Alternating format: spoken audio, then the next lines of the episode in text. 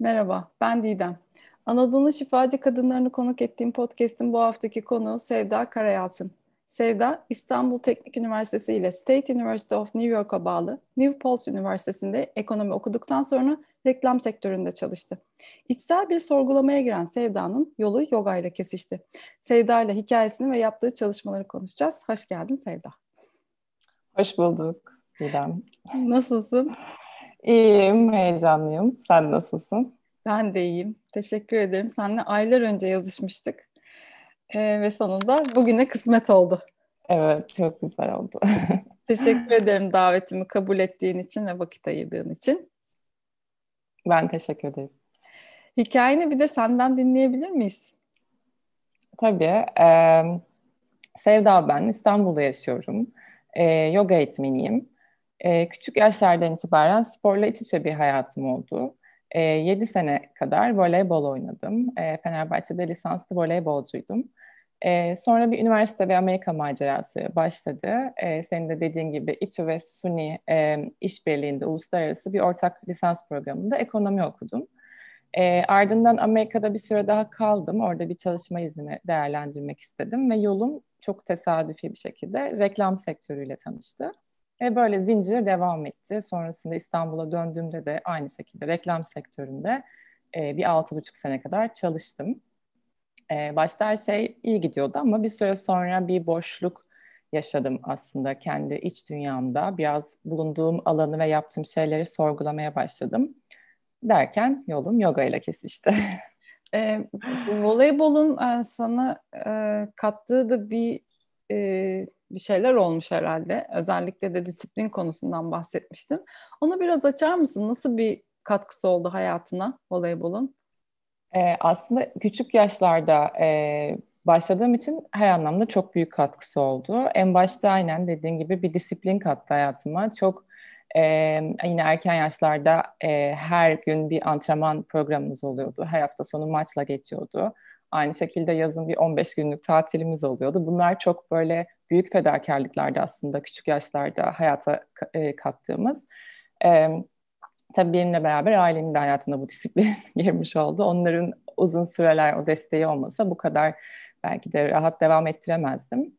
E, bununla beraber bir takım oyunu olmasının çok büyük katkılarını e, gördüm aslında. Çünkü yine küçük yaşlardan itibaren bireysel başarıdan önce biz takım olarak bir şeyleri başarmaya çalışıyorduk, bunu araştırıyorduk. E, bunun da yolu birbirimizi desteklemekten, yeri geldiğinde eksiklerimizi kapatmaktan, birbirimizi yüceltmekten geçen bir yoldu. E, bu anlamda bunun farkındalık tohumları atıldı diyebilirim. E, tabii ki bir dolu güzel anı, hala hayatımda olan dostluklar da oldu sayesinde. E, ve eğitim hayatıma da bir katkısı oldu. Ben bu vesileyle liseyi spor bursuyla okuma fırsatı kazandım. Hı hı. Peki başlangıçta nasıl başladın? Ailen mi seni yöneltti yoksa kendin mi istedin? e, aslında şöyle oldu. Benim çok yakın bir arkadaşım ilkokuldayken e, spora, voleybola başlamıştı ve bunu anlatıyordu teneffüste. Onun e, babası da handbolcu olduğu için biraz daha sporla iç içe aynı şekilde yaşayan bir çocuktu ve bana böyle ilk antrenman günü yaptıklarını anlattığında ben çok heyecanlanmıştım. E, aslında anlattığı şey çok ilginç şeyler değildi yani antrenmanda yaptıkları birkaç hareketi anlatıyordu ve ben böyle ilk bizimkilerle falan paylaştığımda hani lütfen ben de başlayayım çok istiyorum falan diye onlar böyle biraz e, endişe ettiler işte kızım hani öncelik işte eğitimin derslerini yani aksatıyor olursun geri kalırsın falan diye ama hani daha böyle ilkokul dörde gidiyorum falan. hani zaten hani yok toparlarız herhalde bir şekilde çok da dağılacağımı düşünmüyorum falan ama sonrasında onlar da çok e, işin içine girdiler bayağı tutkulu birer sporcu haline dönüştüler hatta. Hı hı. Böylece Kaç yaşına oldu. kadar devam ettin voleybol oynamaya? E, lise sona kadar devam ettim aslında. Bir de tabii Hı-hı. benim şansıma ben e, zaten uzun boylu bir çocuktum. O yüzden aslında doğrudan bir takım hayatında buldum kendimi.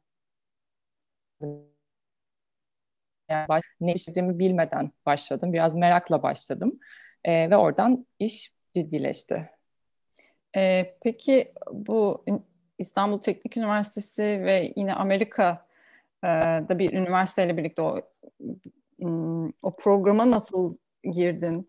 e, Amerika'da okumak ve çalışmak nasıl bir deneyimdi? Neler öğretti sana? Biraz da onlardan bahseder misin? E, tabii. Sonra e, sınav zamanı yaklaşırken bir özel hocamın da e, desteğiyle böyle bir programdan haberdar oldum aslında.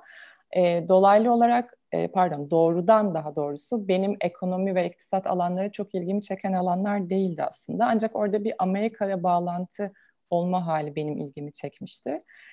E, tabii ki çok güzel bir deneyimdi her anlamda. Zorlukları da vardı ama çok güzel bir deneyimdi. Hani bu anlamda böyle bir şey yaşadığım için hayatımın bir döneminde kendimi şanslı hissediyorum. E, ama sanırım şimdi yine baktığımda en büyük aslında katkısı çok e, yine tesadüfi bir şekilde benim yolumu e, Amerika bağlantısıyla aslında reklam sektörüyle kesiştirmiş olmasıydı. Oradan mezun olduktan sonra e, bir yıl bir çalışma izni veriyor Amerika ve bunu değerlendirmek için biraz daha kalmaya karar verdim bir arkadaşımla beraber. Okulumuz New York'a bağlı bir kasabadaydı. Biz oradan Los Angeles'a taşındık ve orada bir grafik tasarım ajansıyla aynı zamanda dünyaca ünlü afişlerin, film afişlerin yapıldığı bir ajansla tanıştık. E, ve oradaki zincir aynı şekilde devam etti hayatımda. E, döndüğümde de ben aynı sektöre devam ettim. Yani en büyük katkısı e, bu oldu. Bana bambaşka bir kariyer kapısı açtı aslında hiç aklımda yokken. Hatta daha da geniş bir resimden bakarsam bana yoganın kapısını açmış oldu diyebilirim bu vesileyle. Peki o reklam sektörü çok e, acımasız da bir sektör aynı zamanda. Yani orada nasıl ayakta kalmayı başardın, neler yaşadın? E, çünkü bir yandan da hmm, çok büyük bir illüzyon. E, bu illüzyonun içinde olmak, e, bunun için çalışmak sende bir, bir şey yarattı mı içeride böyle bir direnç ya da karmaşa? Ee, aslında başta çok severek ve büyük bir ilgiyle başlamıştım. Yaratıcı işlerin yapıldığı bir ortam içerisinde olmak bana çok heyecan veriyordu. Aynı zamanda da farkındalık yaratıyor olduğunu düşünüyordum ama bir süre sonra çok romantik düşündüğümü fark ettim tabii. Ee, aynı zamanda ben aslında kreatif departmanda çalışmıyordum ancak e, çok yakın hissediyordum kendimi ve hatta notlar alıp e, bazen kreatif direktörümle paylaştığım onu da beğendiği fikirlerim oluyordu. Bana o, o şekilde çalışmak heyecan veriyordu. Ama tabii ki çok e, sadece benim çalıştığım yerle ilgili değil, genel olarak çok yıpratıcı bir sektör, çok e, yorucu ve acımasız bir sektör. Ben orada e, bir süre sonra biraz kendimi yabancı hissetmeye başladım. Ben ne yapıyorum, neye hizmet ediyorum gibi biraz böyle içsel e, sorular yükselmeye başladı içimden e, bir şekilde e, boşluklar oluşmaya başladı ve şöyle bir söz var. Dışarıda olan aslında içeridedir. Burada benim bulunduğum ortamda, etrafımda gördüklerim ve onların aracılığıyla sorguladığım şeyler aslında benim iç dünyamda bir değişim dönüşüm sesleriydi aynı zamanda. Ben e, biraz ne yapabilirim, nasıl mutlu olacağım bir şey yapabilirim, nasıl insanlara faydalı olabilirim, e, ben kimim, ne kadar giden sorulardı bunlar bu vesileyle aslında. E, ve orada bir gelecek görmemem de kendimde, istememem de. Dolaylı olarak bu soruların cevapları için de aslında biraz kendime dönmeye, kendimle ilgili bir şeyler yapmaya, kendime biraz daha e, yakın hissetmeye, bağlantı kurmaya yönelik bir şeyler araştırmaya başladım. Hı hı. Ve bu şekilde de yoga ile tanıştım aslında. Peki bu hani e, şirkette çalışırken yaşadığın o boşluk hissinin dışında hayatında herhangi bir böyle radikal bir şey oldu mu seni bu arayışa iten? Ee, aslında e, o zamana kadar belki de biraz daha arka plana attığım şeyler tamamen e, kendimi ifade edemediğim, kendime bir alan bulamadığım yani kendimle tamamen bir kopuk olduğum zamanlardı genel olarak. Bunların dışında çok e, spesifik bir şey olmadı ama daha e, farkındalıklarım o kadar yoktu ve uzak hissediyordum, yabancı hissediyordum. O anlamda da mutsuzdum en nihayetinde. Yani görünürde bir sorun yoktu ama içeride bir boşluğum vardı. Hı hı. Peki e, sonra nasıl ilerledi senin için? Yani yoga girdi hayatına ama yani yoga yapmaya başladın herhalde hemen. Evet ya yani önce ben bireysel olarak kendi pratiğime Hı-hı. başlamış oldum. Peki As- yoga yaparken hani e, ve bu işte ben kimim sorusunu sorduktan sonra E, neler oldu? Hani o süreç nasıl geçti? Çok zorlandın mı? Çok acı çektin mi? O işte yüzleşme yaşadın mı bu soruları sorduğunda? Çok. yani aslında şöyle, o zaman benim ihtiyacım olan yeni bir şeydi, yeni bir kanaldı, yeni bir ortamdı, e, yeni bir bakış açısıydı. Dolayısıyla e, yoga bana çok heyecan vermişti ilk duyduğumda. Etrafımda tek tük yapan e, arkadaşlarım vardı. Hı hı. Ama tam olarak neyle karşılaşacağımı bilmiyordum. O zamana kadar kitaplarda biraz okuduğum kadarıyla bilgim vardı. Ee, önce yani ilk deneme paketi gibi bir şekilde çok e, kısa süreli bir programla başladığımda hemen zaten ilk deneyimden çok etkilendiğimi hatırlıyorum başından sonuna. Ve böyle burada bir şey var hissi. Bu bana iyi geliyor. Yani her şeyden önce e, tam olarak ihtiyacım olan cevapları bulabileceğim bir alan sunuyor bana. İçe dönük düşünebileceğim. E, o zamanlar çalışmaya devam ediyordum ve işten koşarak çıkıyordum. E, işte yogaya gitmek için. Ve e, her şeyi çok net matın dışında bırakıp tamamen o anda kendimle çok açık bir şekilde bağlantıya girme heyecanını taşıdığımı hatırlıyorum. E, bu süreçte yani bu zamana kadar iyi gidiyordu ama bir süre sonra ben eğitmenlik eğitimi almaya karar verdim. Burada da biraz daha derinleşmek istedim aslında. O zaman hala eğitmen olmak gibi bir e, planım yoktu. Daha doğrusu bir toz bulutuydu ve elimde bir bilgi yoktu. Yani bunu e, nasıl yapabileceğime dair bir bilgim yoktu. E, sadece burada bir şey var ve ben buna odaklanmak istiyorum diye çok yüksek çıkan bir ses duyduğumu hatırlıyorum. E, derken e, zaten bir süre sonra ben eğitimin ortasında işi bırakma kararı aldım. çok radikal bir şekilde. E, aslında çok da radikal bir şekilde değil yani her zaman böyle arka planda olan bir şeydi. Evet orada biraz daha eğitim, başlayan eğitimle birlikte daha derinleşmek, öğrenmek istediğim şey var ve ben bütün enerjimi buraya harcamak istiyorum dediğimi hatırlıyorum. Ee, tabii bu zorlayıcı bir aynı şekilde karardı başta. Çünkü her zaman içerideki sesler bu kadar da pozitif olmuyordu. Yani aynı zamanda işte bu kadar uzun süre çalıştın, okudun, emek verdin, işte yurt dışına gittin, geldin. Hani şimdi bunların hepsini bir kenara bırakıp böyle sıfırdan bir şeye girişmek istiyorsun, emin misin diye. Ee, ancak o içimdeki değişim dönüşüm isteği o kadar güçlüydü ki bunun sorumluluğunu almaya çok hazır hissediyordum. Ee, ve etrafımdan da kaynaklarımdan da çok destek aldım bu süre içerisinde aslında. Ee, bu kararı ilk verdiğim zamanlarda özellikle. Ee, başka insanların da fikirlerini aldım. Başka hayatları dinledim. Ee, ilham aldığım hikayeleri dinledim.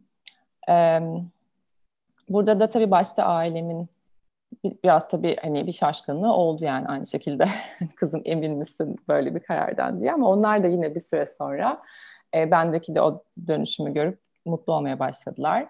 Aynı şekilde yeni evlenmiştim. E, eşim ve eşimin ailesinin de çok desteğini aldım. Onlar da her zaman şunu söyler yani bir insanın e, hayatta sevdiği ve tutku duyduğu bir işi bulup onunla e, devam etmesi, ona sarılması hani harika bir hediye. O yüzden hani böyle destekliyoruz dediler. E, ve sonrasında böyle bir zincir haline devam etti aslında. Bulduğum her fırsatı tamamen kendimi geliştirmeye adadım. Hiç boş durmadım.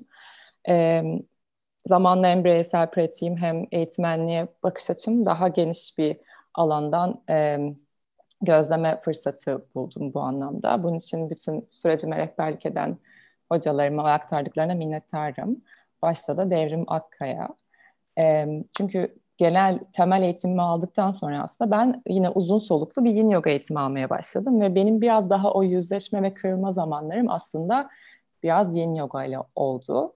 E, sadece bir eğitim demek e, çok eksik kalır bence onun için. Gerçek anlamda bir içsel büyüme yolculuğuydu yin yoga benim için. Tabii ki burada bence Devrim e, Akkaya ile birlikte çalışmanın da büyük bir etkisi vardı. E, yani her şeyden önce şefkat duymaya başladım ve kendime o şefkat duygusuyla çok daha yumuşak bir yerden yaklaşıp yaklaşmadığımı sorgulamaya başladım. Aynı şekilde kendi bedenim olduğu kadar başka bedenlere de o şefkatla beraber e, her zaman yine çok neşeli şeyler olmuyordu. Fark ettiğim şeyler, e, kendi yargılarımı gördüm, dirençlerimi gördüm, e, tutunduklarımı gördüm o zamana kadar ben dediğim birçok şeyin aslında hani nasıl dönüştüğünü gördüm. Bir yerde kendini yeniden doğurmak gibi aslında. E, o yüzden müthiş de bir heyecan veriyordu bana. E, bununla beraber eğit yoga eğitimleri kadar kendi kişisel gelişimim için de aslında çalışmaya sürekli devam ettim. Hep e, kendimi beslemeye, iç dünyamı zenginleştirmeye e, devam ettim. Bence özellikle de bizim gibi e, doğrudan insana dokunur işler yapan insanlar için e, kendi üzerinde de samimi bir çaba harcamaya e, devam etmek çok önemli. Hı hı. Peki mesela öğrencilerine de e, bu samimiyetle kendi e, işte kendi keşiflerini, kendi zorlanmalarını hani paylaştığın zaman oluyor mu yoksa hani orada bir daha e, bir mesafeli bir ilişki mi var yoksa böyle orada da açık mısın? Çünkü ee... genelde e, şöyle bir şey e, ben gözlemliyorum. Hmm, öğrenciler hocaları böyle çok hani her şeyi aşmış, işte her şeyi çözmüş gibi görüyorlar ama aslında öyle değil. Onların da kendi yolculukları içeride devam ediyor. Sen nasıl yansıtıyorsun bunu sence? ee, değil tabii kesinlikle değil. Ben e, aslında e, çok samimi ve açık olmaya özen gösteriyorum en başından beri. Bence e, bu çok önemli çünkü e, yani hiç kimse bir anda o önündeki resmi görüp tamam ben bu olacağım ve buna hazırım ve bir anda dönüştüm bitti gibi bir yerden e, yaklaşamaz. Bu mümkün değil. Hepimiz e, bambaşka şeyler yaşıyor gibi görünsek de aslında aynı şeylere ihtiyaç duyuyoruz. Aynı şeyleri yaşıyoruz. O yüzden ben yine aynen burada anlattığım gibi ilk günden itibaren tam olarak neler hissettiğimi paylaşıyorum ve bence zaten bu bağlantı beni çok daha e, e, çok daha samimi bir yerde tutuyor. Hı hı. Bunu da görüyorum aynı zamanda paylaş yani geri bildirimler de alıyorum. Hoşuma hı hı. gidiyor tabii. Ö- önemli olan biraz da bu bence. Bu bağlantıyı samimi bence bir de evet o yüzden e, sormak istedim. Çünkü e, öbür türlü çok bir mesafe oluyor arada ve o yakınlığı, o teması da bence çok e, kuramıyor insan diye düşünüyorum. Peki hani bu kararı aldığında işte bu iş hayatını bırakmak olsun genelde özellikle Türkiye'de biz çok fazla maddi yat konusuna takıldığımız için ailelerden gelen bir şey de var. Ee, hani paranı kazan, düzenli bir işin olsun, düzenli bir maaşın olsun. Hani bunlar senin çok korkuttu mu o kararı alırken yoksa çok e, hani emin miydin, bir güvencen var mıydı?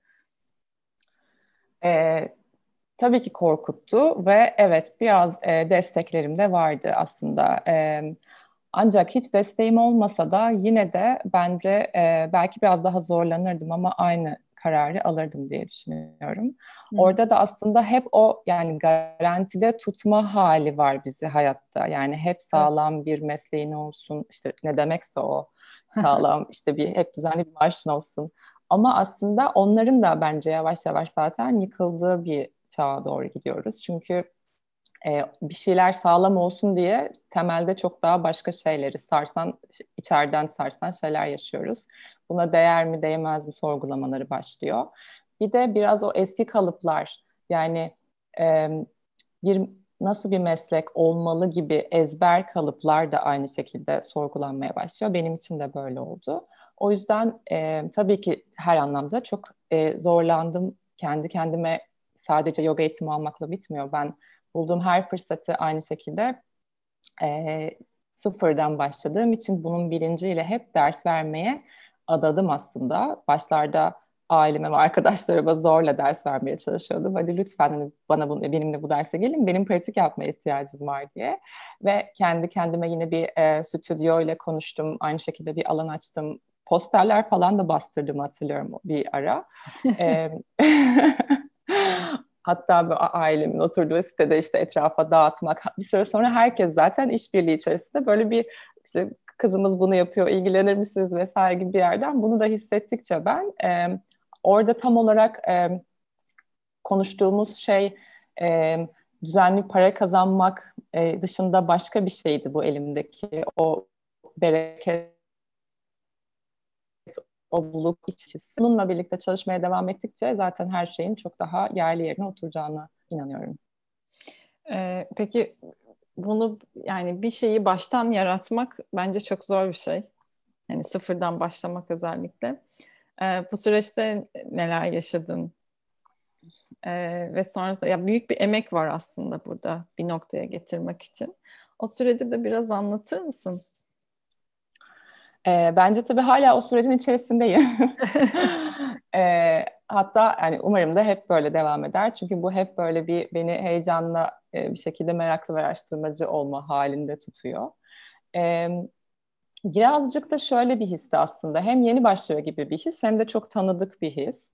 O yüzden böyle sıfırdan aslında e, mümkün olduğunca e, etrafımdaki desteklerden dediğim gibi e, kaynaklardan faydalanmaya çalıştım ve e, bir şekilde umutsuzluğa da kapıldığımda yalnız olmadığımı e, hatırlamak bana iyi geldi. Özellikle de senin bu yaptığın programdaki gibi e, başka hikayeleri dinleyince aslında çok benzer yerlerde benzer şeyleri yaşayan insanların olduğunu bilmek de bana iyi geldi. E, çok çalıştım ve çok çalışmaya devam ediyorum. Çünkü bence zaten o e, bu şekilde yoga bana bir e, yani o içerideki kaynağa doğru giden bir yolun kapısını açmış oldu ve bu zaten çok heyecan verici bir şey. Dolayısıyla bunun için hep daha böyle e, derinden çalışmak ve öğrenmek ve araştırmak istiyorsun. E, böyle olunca da her gün şevkle uyanır oldum. Hı hı. E, bir de şeylerin, bendeki bir şeylerin değiştiğini görmek de aynı şekilde beni daha da böyle şevklendirdi. Mesela neler değişti? Yani işte e, bırakamadıklarım var dedin, tutunduklarım var dedin. E, hani öncesi ve sonrası Sevda nasıl desem? Um, çok şey var tabii. ee, içimde mesela daha e, görünür olmak isteyen, paylaşmak için can atan bir ben e, ortaya çıktı ki eskiden biraz mesafeli olduğum bir konuydu bu. Biraz daha e, kapalı olmayı tercih ederdim ama böyle bir açıldı aslında kalbim açıldı genişledi daha farklı bakmaya başladım diyebilirim. Ee, bunun dışında e, aslında yani özellikle de yin yaklaşımı benimsedikçe dediğim gibi hem kendi bedenime hem de etrafındaki bedenlere sadece e, yani spor yap, yaparak bir bedeni geliştirmek dışında aslında çok derin hikayeler barındırdıklarını fark ettiğim süre boyunca bir empati geliştirmeye başladım ve bu çok daha Hı-hı. şefkatli bir yerden yaklaşmaya başladım. Ee, böyle şu anda aklıma gelenler. Peki e, şu anda o yolculuk devam ediyor. E, mesela kendinde gölge taraflarını gördüğün zaman da eskisi gibi mi davranıyorsun yoksa o, o gölge taraflara karşı olan davranışında bir değişiklik oldu mu yaklaşımında bir değişiklik oldu mu bu eğitimler ve bu yolculuk sayesinde? Ee, her ikisi de. e, çünkü burada şu da önemli. Bir şeyleri fark edince e, sadece fark etmek yetmiyor. Aynı şekilde e, bir eylemi de değiştirmek gerekiyor ve bu da ayrı bir çalışma zaten alanı sunuyor aslında. E, biraz daha e, fark etme alanım genişledi. Biraz daha mesafeyle bakabilir oldum o anlamda. Bir, bir adım geri gidip e, burada ne oluyor şu an? Yani bu süreçler bana hep kendi içime dönüp şu anda nasıl hissediyorum? Bedenimde nasıl hisler var? Hani burası benim için iyi mi? Fazla mı geldi? Öyleyse bir adım gerisine gideyim gibi bir yaklaşım e, geliştirmemi sağladı aslında. Ve bir anlamda e, bir önceki soruna da bir ekleme gibi olacak. Ben e, kendim için bir ifade alanı buldum bu vesileyle. Bir bana e, biraz daha e, yaratıcılığımı, e, kendimden ilham olabilecek şeyleri de paylaşabileceğim, aktarabileceğim bir platform sunmuş oldu. Hı hı. E, bu şekilde. e, peki bence e, özellikle işte bir şekilde kendiyle bağı olmayan ya da kopuk olan e, insanlar için ne söylemek istersin? Çünkü o farkında olmakla dediğin gibi o davranışı değiştirmek çok başka şeyler. Yani e, bir kere nasıl farkında olacağız ve sonrasında nasıl o davranış değişikliğini yapacağız? Bununla ilgili neler söylersin? Ee, öncelikle her seferinde bir adım atılmasını öneriyorum. Yani e, kendi kendimiz için çok büyük bir e, beklenti yaratıyoruz çoğu zaman. Hani hep o en büyük adımı atmalıyım ve tek seferde her şey değişmeli, çözülmeli gibi. Bu çok sert bir yaklaşım bence. Biraz daha e, yumuşak ve nazik bir yerden adım adım bir şeyleri e, dönüştürmek mümkün. E, bununla beraber aslında bazı kavramları da yeniden e, düşünebiliriz diye düşünüyorum. Öncelikle araç ve amaç. Hı hı. Burada benim hikayemde mesela ilk başlarda yoga bir amaç değildi. E, hatta dediğim gibi yoga bir toz bulutuydu. Ben orada sadece biraz daha iç dünyamla bağlantıda olabileceğim, kendime dair e, gerçek anlamda sorulara cevap bulabileceğim, ben kimim, ne istiyorum, nasıl bir e, dünyada yaşamak istiyorum, insanlara nasıl katkım olsun istiyorum gibi.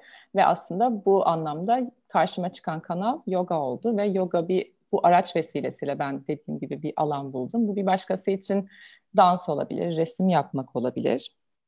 Ee, biraz daha e, bu anlamda e, hangi kaynakları ve hangi araçları kullanabilirler? Belki onları e, denemek faydalı olabilir diye düşünüyorum. Peki davranış değişikliği kısmı nasıl e, mümkün olabilir? O, o eylemin yani farklı bir eyleme dönüştürmek nasıl mümkün? Çünkü bir şekilde zihin otomatik olarak e, hareket ediyor ve o otomatikleşmeyle aslında hani ne kadar fark etsekse fark etsekse e, bir şekilde o hareketi değiştirmek e, ya zaman alıyor diyeyim ya da bazen çok mümkün olmuyor. E, onun için ne diyeceksin? Aslında bu kendine dair her zaman bir gözlemci olma haliyle biraz daha kolay mümkün olabilir diye düşünüyorum. Yeter ki o meraklı ve araştırmacı e, bir bakış açısıyla kendimizi keşfe çıkmaya gönüllü olalım. Bu e, bu şekilde her seferinde aslında bir adım attıkça ufak ufak yine çok büyük bir değişiklik beklentisi hı hı. olmadan bence dolaylı olarak zihni de ikna etmiş oluyoruz aslında. Hı hı. Çünkü e, orada bir yerde bizi korumak için belirli hatırladığı şeyleri öne atıyor zihin. E, ve bunu ufak ufak adımlarla aslında hani değiştirilebileceğini onu ikna etmeye çalışma fikri benim için e, oldukça faydalı olmuştu. Ee, peki bu yolda olanlara ne önerirsin ya da yolun başında olanlara ne söylemek istersin? Ee, dediğim gibi her şeyden önce e, yalnız olmadıklarını söylemek isterim. Bunu Hı. duymak ve bunu görmek bana iyi gelmişti. Ee, eğer gerçekten bir değişim dönüşüm e, süreci içinde olduklarını hissediyorlarsa bunu mümkün olduğunca e, yani tek başlarına çözmeye de çalışmamalarını öneririm e, etraflarındaki desteklerden, e, içsel ve dışsal kaynaklardan yararlanmalarını öneririm. Ve yine bazı e, ben dedikleri kavramları yeniden düşünmelerini öneririm. Ve e, biraz daha küçük küçük adımlarla aslında e, gerçekten e, ne istediklerini biraz daha e, onlara oraya götürecek araçlarla ve yollarla keşfetmelerini öneririm. Yani aslında bizi bu içsel keşif merakı bir yerlere götürüyor.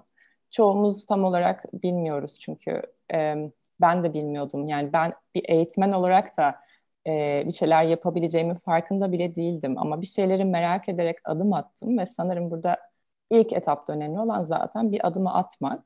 İçerideki o sesi e, duyduktan sonra zaten susturmak mümkün olmuyor. Onu mümkün olduğunca takip etmelerini öneririm. Peki e, birçoğumuz ne istediğini bilmediğini söylüyor mesela. Hani evet bunu istemiyorum ama ne istediğimi de bilmiyorum deyip hareket edemeyenler de çok fazla. Bilmiyorum sen yaşadın mı böyle bir süreç ama. evet tabii ki ben de ilk başta yani reklam sektöründe çok mutsuz olduğum ilk e, bunu fark ettiğim zamanlarda yani çok ortaya döküldüğünde çok mutsuzdum çünkü ben ne yapabileceğimi bilmiyordum. Ee, aynı şekilde yani bir eğitim geçmişim de bana çok belirli bir şeyler sunuyordu ve onları yapmak istemiyordum. Ne yapmak istemediğimi biliyordum aslında ama ne yapabileceğimi bilmiyordum. Burada da belki e, şunu önerebilirim. Biraz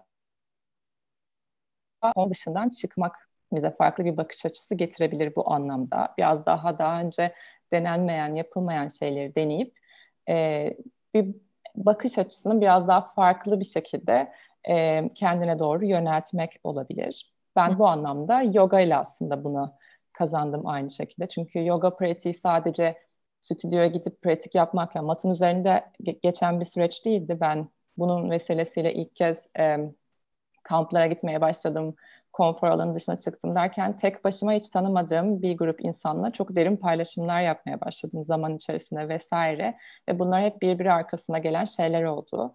E, dolayısıyla e, biraz daha her zaman alıştığı, bildiği yerlerin dışında bir araştırma yapmaları faydalı olabilir diye düşünüyorum.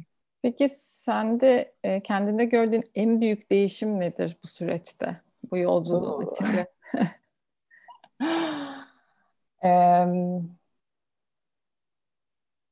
yani sanırım kendimi e, tanıdıkça, kendimi tanımak oldu her şeyden önce. Kendimi tanımaya başladım.